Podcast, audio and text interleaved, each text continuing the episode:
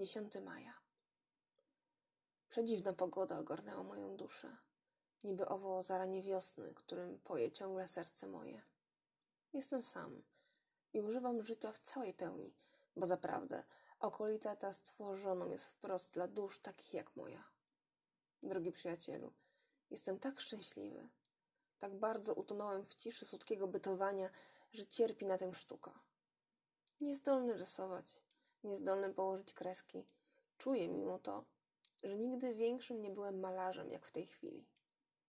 Kiedy z uroczej doliny podnoszą się opary, a słońce patrzy z wysoka na nieprzeniknioną ciemń lasu, wysyłając jeno małe wiązki promieni w głąb tego świętego przybytku, leżę sobie w wysokiej trawie nad brzegiem szemrzącego potoku.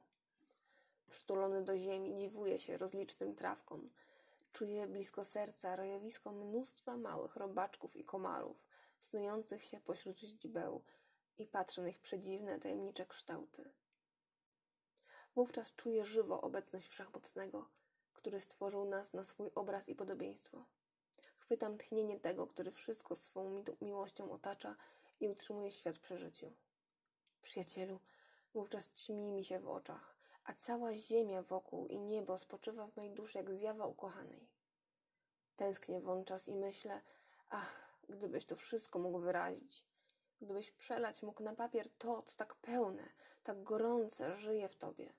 Na ten czas byłoby ono zwierciadłem twojej duszy, podobnie jak dusza twoja jest odzwierciedleniem boskiej nieskończoności. Przyjacielu, niestety, Dlatego niszczeję i upadam pod tą nawałą wspaniałości zjawisk. 12 maja. Nie wiem, czy duchy łudzące unoszą się ponad tą okolicą, czy to płomienna niebiańska fantazja mego własnego serca sprawia, że wszystko wokół jest takie rajskie. Niedaleko pod miastem jest studnia. Studnia, do której przykuty jestem, niby meluzyna wraz ze swymi siostrami. Po stoku mojego wzgórza schodzi się – staje pod sklepieniem, a potem, stąpiwszy w dół po jakichś dwudziestu stopniach, znajduje się przeczystą wodę, ze skał marmurowych tryskającą. Niewielki murek okalający studnię od góry, wysokie drzewa, słoniące ją cieniem. Chłód, jaki tu panuje. Wszystko razem pociąga i przejmuje drżeniem. Nie ma dnia, bym tu nie spędził bodaj godziny. Raz po raz jawią się dziewczęta z miasta po wodę załatwiając ową czynność prostą i konieczną, jakiej niegdyś oddawały się nawet córki królewskie. Gdy siedzę tutaj, budzi się we mnie tak żywo patriarchalna wizja pradziadów, nawiązujących u studni znajomości, starających się o rękę wybranki i duchów dobroczynnych polatujących wokół źródeł i studni. Zaprawdę, nie krzepił się chyba u chłodnej studni po znojnej wędrówce w czas letni ten, kto tego odczuć niezdolny. 13 maja. Pytasz, czyli przysłać książki moje? Drogi mój, proszę cię, nie przysyłaj mi ich na Boga. Nie trzeba mi kierownictwa, ni zachęty, czy podniety. Wszak serce me samo przez się tętni aż nazbyt gwałtownie. Tylko kołysanka zda mi się, a znalazłem ich pod dostatkiem w moim homerze. Och, jakże często do snu kołyszę wzburzoną krew. Zaprawdę, nie widziałeś chyba nic tak niezrównoważonego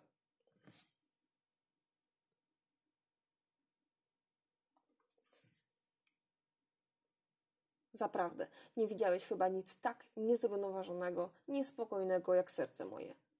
Wszakże nie potrzebuję mówić o tym tobie, który doznawałeś nieraz przygnębienia, patrząc, jak przerzucam się z troski do rozpędania i ze słodkiego rozmarzenia do zgubnej namiętności. Postępuję z moim sercem jak z chorym dzieckiem, powolny wszelakiemu jego zachceniu.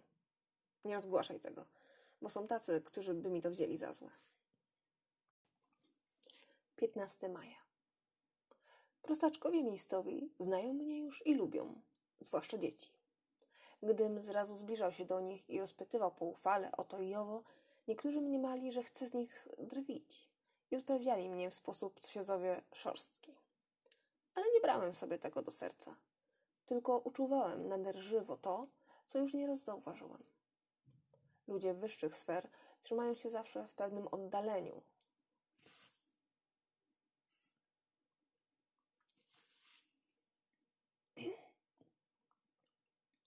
Ludzie wyższych sfer trzymają się zawsze w pewnym chłodnym oddaleniu od prostego ludu, jakby się obawiali, że stracić coś mogą na zbliżeniu.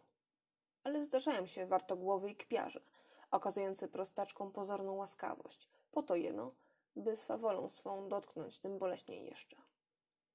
Wiem, że nie jesteśmy równi i równymi być nie możemy, ale wedle mego zapatrywania, ten, który odsuwa się od tak zwanego motłochu, by zachować swe dostojeństwo, jest równie godny nagany jak tchórz, unikający przeciwnika z obawy porażki. Niedawno, przyszedłszy do studni, zastałem młodą służebną. Postawiła naczynie na najniższym stopniu i rozglądała się, czy nie zjawi się jakaś towarzyszka chętna do pomocy w dźwignięciu naczynia na głowę. Zszedłem i spojrzałem na nią. Czy pomóc panience? spytałem. Twarz jej oblała się żywym rumieńcem. Jak, żeby też pan? powiedziała. Niewielka to rzecz. Włożyła na czoło nagłówek, a ja podałem jej naczynie. Podziękowała i poszła schodami na górę.